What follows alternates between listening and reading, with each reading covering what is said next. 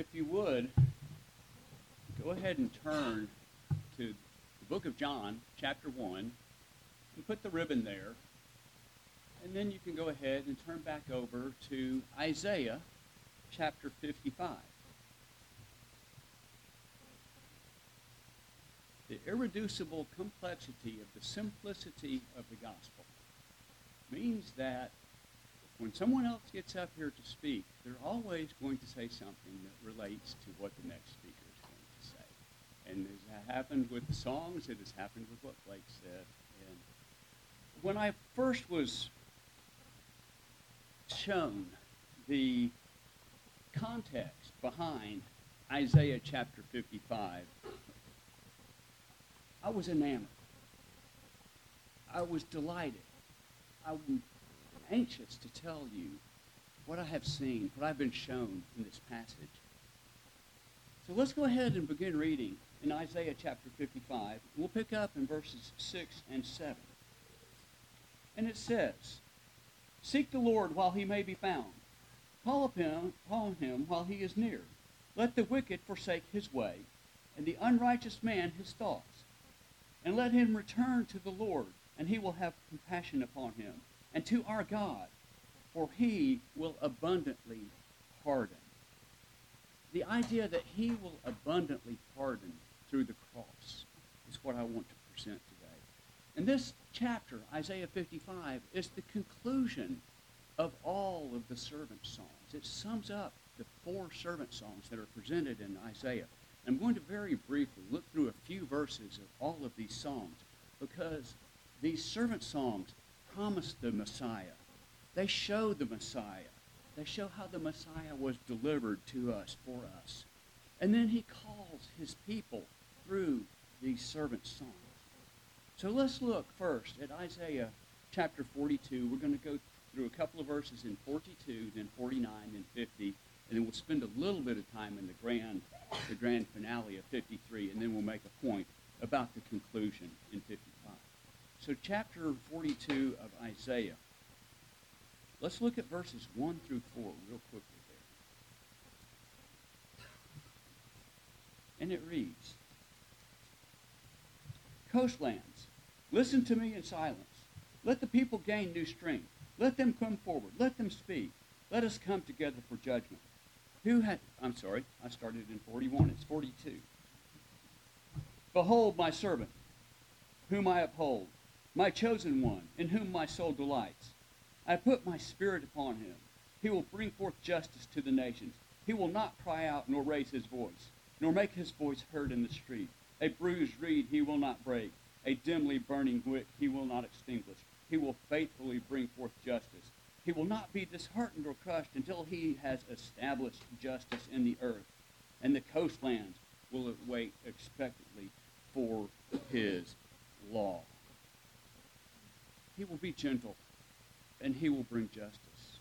And then in verse 6, I am the Lord. I have called you in righteousness. I will also hold you by the hand and watch over you.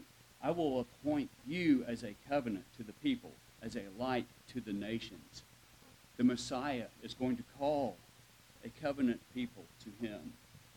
And then in verse 9, Behold, the former things have come to pass, and now I declare new things.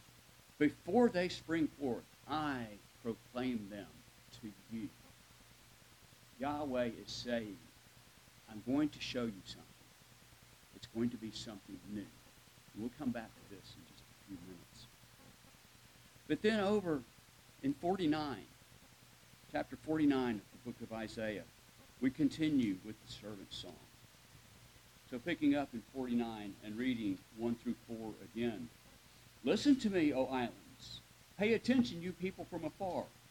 Yahweh called me from the womb. From the body of my mother he named me. He has made my mouth like a sharp sword. In the shadow of his hand he has concealed me. He has made me a select arrow. He has hidden me in his quiver. And he said to me, You are my servant, Israel, in whom I will show my glory. But I said, I have toiled in vain. I have spent my strength for nothing in vanity. Yet surely the justice due me is with Yahweh, and my reward is with God. The nature and the character and the purpose of the Messiah is shown here. He is selected, known from the womb. He is protected. The hand has concealed him. He is spent my strength and vanity is for vanity. And he is redeemed. Surely justice with me is from the Lord. And he brings salvation in verse 8. Thus saith Yahweh, In favorable time I have answered you, and in the day of salvation I have helped you. And I will also keep you and give you for a covenant people to restore the land, to make them inherit desolate heritages. So he's going to restore a people for himself and for Yahweh. And then in chapter 50, he is helped by Yahweh. Note in verses 4, 5, and 7, and 9, continually reference is made to the sovereign Lord, to Yahweh as the sovereign creator, as the one over all and in all. And then 5 and 6 describe the Messiah, verses 5 and 6. The Lord has opened my ear. I was not disobedient. I did not turn back. I gave my back to those who strike me, and my cheeks to those who pluck out the beard. I did not cover my face from humiliation and spitting. And we see the faithful and the obedient and the troubled Messiah. And we recognize these things from the New Testament, from the accounts of him being crucified, the trials that he went through before his crucifixion. And in verse 10, he proclaims the word. Who is, the, who is among you that fears Yahweh, that obeys the voice of his servant, that walks in darkness and has no light? Let him trust in the name of Yahweh and rely God. The servant is the one who calls, who's to be obeyed. And he also calls the word in verse 4 of chapter 50. Yahweh God has given me the tongue of a disciple that I may know how to sustain the weary with one word. He awakens me morning by morning, and he awakens my ear to listen as a disciple. The servant is the one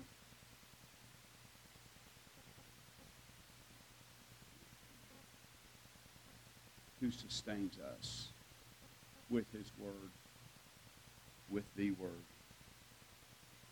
Chapter 53, he has the power to give love and mercy in response to undeserved suffering. We're going to contrast humiliation and suffering with exaltation and also human thought with truth in chapter 53. Actually, it begins in chapter 52 and perhaps one of the worst chapter breaks in all of Scripture. This is picking up in chapter 52 and verse 13. Behold, behold, I appreciate Jason's words a couple of weeks ago when he defined that word, behold. He called it to look at emphatic. You don't think often about looking with emphasis, but that was how it was described, and that's an accurate way of saying, behold, look at this with intensity. And he says, Behold, my servant will prosper. He will be high and lifted up and greatly exalted. Greatly exalted and high and lifted up. These are terms exclusive to Yahweh, the creator of the universe, but they're used to describe the servant. Just as many of you, just as, just as many were astonished at you, my people, so his appearance was marred more than any other man, and his form more than the sons of men. Thus he will sprinkle many nations. Kings will shut their mouths on account of him. For what had not been told them, they will see, and what they had not heard, they will understand. In verse 15 there, the word sprinkled. there's a bit of misunderstanding about that word. There's various ways to, to translate that word. And one of them is startled. And I think that fits the context a lot better than sprinkled. Because if you think about what he's saying here, they will see what they had they will see what they had been told and they will understand what they had not heard. So there's this element of surprise in what's going on with the Messiah here. Chapter 42 and verse 9, he declared new things. In chapter 48, in the context of what Cyrus has done to free his people, he uses the same analogy. And he says that for his own sake, he is going to do new things. And that way, his people will not be able to say these new things were done by their idols. He'd already declared, I've told you these things. You saw them happen. I'm going to do something new that no idol will be able to lay claim to. He's declared his ways in history. And then he does something unheard of. He himself becomes a man and sacrifices himself as the priest. Nowhere in antiquity is it ever even thought of that the priest would sacrifice himself. It was unheard of. It was new. It was something that could not be attributed to the idols. Picking up 53. Who has believed our message? And to whom has the arm of the Lord been revealed? For he grew up before him like a tender shoot, like a root out of the parched ground. He had no stately form or majesty that we should look upon him, nor an appearance that we should be attracted to him. He was despised, forsaken of men, a man of sorrows, acquainted with grief, like one from whom men hide their face. He was despised, and we did not esteem him. He was despised. He was rejected. Our iniquity was put on him. Like sheep, verse 6, like sheep, all of us have gone astray and each of us has turned to his own way. But the Lord caused the iniquity of us all to fall upon him. And his grave was assigned with the wicked, or so it says. Verse 9 His grave was assigned with wicked men, yet he was with a rich man in his death, because he had done no violence, and there was not any deceit in his mouth. When he was buried, he was buried in the tomb of Joseph of Arimathea a rich man, but he died with righteous people. He died for his righteous people, the ones that he made righteous through his death. He was with rich people, the righteous rich people that we have become because of him. As the result, excuse me, verse 10 but the Lord was pleased to crush him, putting him to grief. If he would render himself as a guilt offering, he will see his offspring and prolong his days. The first time you read this verse, it is so, so touching. God Almighty was pleased to crush him. Why? Why pleasure in crushing the Savior, the servant? Because it brought reconciliation. That was how we are reconciled to our Savior through the crushing of him by his Father. Verse 11. As a result of the anguish of his soul, he will see it and be satisfied. By his knowledge, the righteous one, my servant, will justify the many. Many will be justified. And how is it that the anguish of the soul will be seen.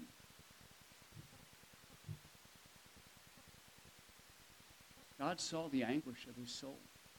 And in Romans 4:24, it tells us it was sufficient to redeem us. We were sufficiently redeemed by the anguish of his soul.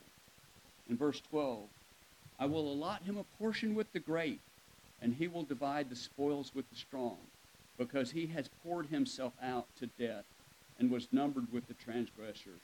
Yet he himself bore the sins of many and interceded for our transgressions. He poured himself out to death for the transgressors, for us.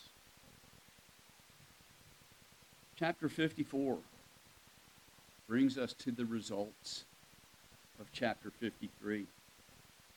It's the wonder of God's love. By his wounds we are healed. The barrenness of verses 1 through 3 of chapter 54. Shout for joy, O barren one, you who have borne no child. Break forth into joyful shouting and cry aloud, you who have not travailed. For the sons of the desolate one will be more numerous than the sons of the married woman. Enlarge your tent.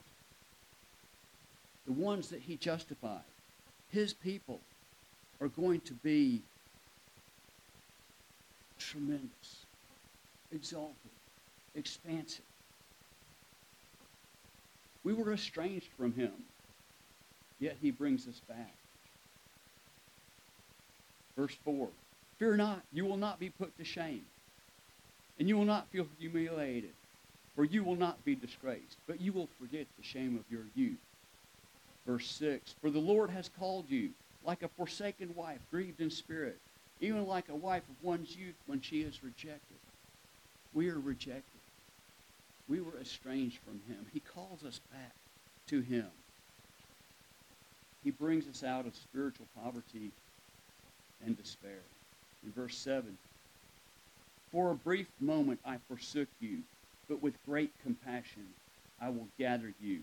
In an outburst of anger I hid my face from you for a moment, but with everlasting loving kindness I will have compassion upon you, says Yahweh, your Redeemer. He escalates it so much in those two verses. He starts with the idea that it was a brief moment and he was angry. He forsook them. But then it's an outburst of anger, the wrath that he had against his sinful people. But then he has this everlasting covenant, this loving kindness, this compassion that lasts forever. And then he will give a city of righteousness to his people.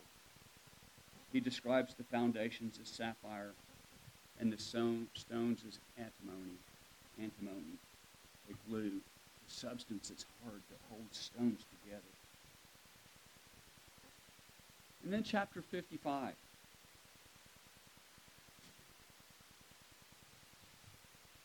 The reaction to the power of chapter 53. Ho, he says in 1. Many translations say come. But that word ho is a derivative of woe. It's like the joyful side of woe. You think about the idea that we say, mercy's sake. Sometimes it means, oh, for mercy's sake, that was wonderful. And sometimes it means, oh, for mercy's sake, I can't believe he did that. Very much related to woe and death. The prophet from Israel, from Judah, who went out to Israel, was lied to and died. And the prophet from Israel that condemned him to death by lying to him said, Oh, alas, my brother, which means woe to my brother. The same word in death is the same word that's used in life here as he calls his people. Come, buy for free water and wine. Why do you spend your money for what is not bread, and your wages that do not satisfy? Listen carefully to me. Eat what is good, and delight yourself in abundance.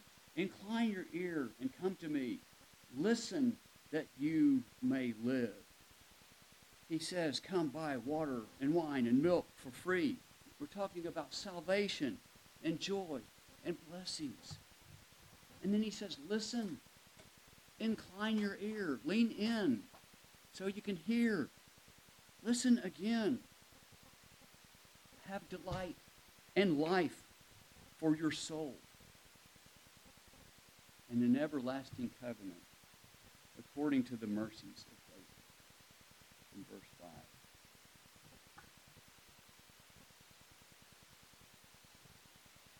Four and five. Behold, I have made him a witness to his people, a leader, a commander for the people.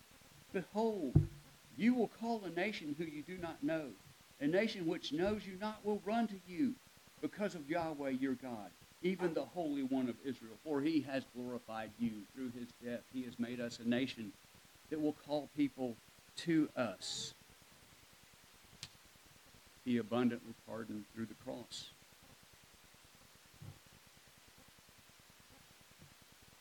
Verse 6 is where we're back to, I read earlier. The idea that he abundantly pardons. My first thought on this, my initial thought was, oh, let's look, let's look at verse 7 first. Excuse me, verse 8.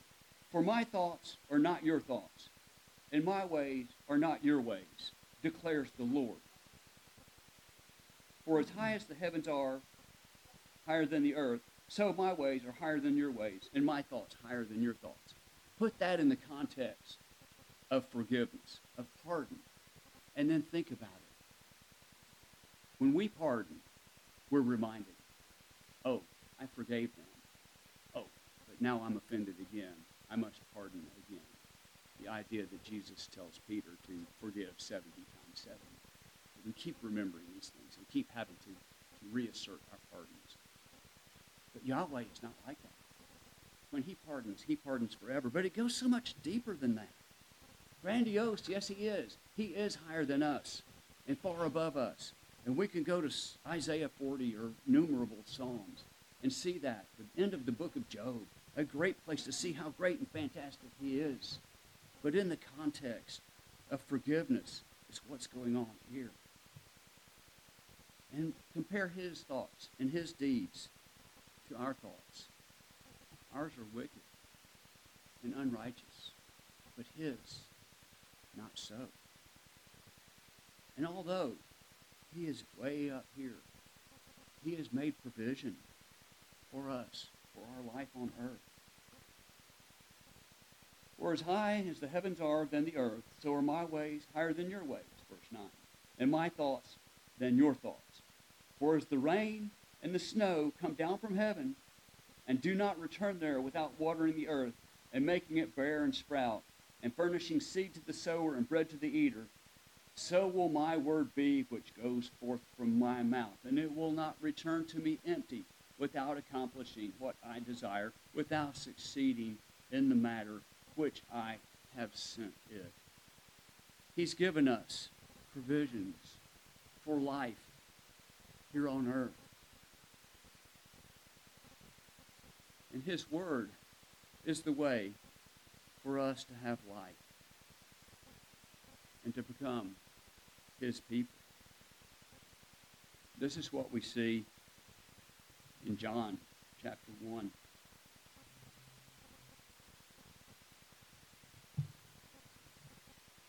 In the beginning was the Word, and the Word was God. And the Word was with God, and the Word was God. He was in the beginning with God. And all things came into being through him. and apart from him, nothing came into being that has come into being. In him was life, and the life was the light of men. And the light shines in darkness, and the darkness did not comprehend it. And the Word became flesh, verse 14, and dwelt among us. And we saw his glory. Glory as that of the only begotten from the Father, full of grace and truth. The water and the bread for life, and the word of life. There is a great gulf between him and us. But from up there, he created a cycle that feeds us, not only today, but tomorrow and throughout this life but he has also created a salvation that will feed us for an eternity. Three times the Word of God is called the Son of God. John doesn't tell us about the baptism, but he does tell us about the Spirit descending upon the Savior. The essence of God descending and remaining upon him. And the second time God declares him his beloved son is at the transfiguration. Moses and Elijah, the cloud descends, the lawgiver and the prophet are gone. And all that remains is the Savior. And finally, a Gentile, a Roman soldier, at the cross. After three hours of darkness in the middle of the day, he declares, Surely this was the Son of God. This means for us, verse 12 of Isaiah 55 For you will go out with joy and be led forth with peace.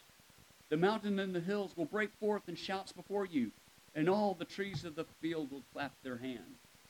Instead of the thorn bush, the cypress will come up.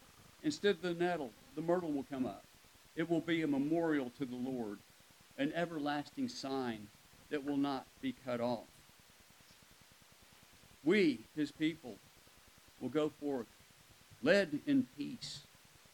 The trees will applaud. Blessed in contentment, myrtle and cedars will replace bitterness and sorrow. And this, his people, will be an everlasting sign for the glory of the people of him to the end of the age. Yes, a memorial forever to the end of the age. Because his people are forgiven of sin forgiveness through his blood, the blood of the covenant, the promise through David to eternal life. The bread, the communion, and the community, the body of Christ, the body that is his name, his people, both on earth and on the cross.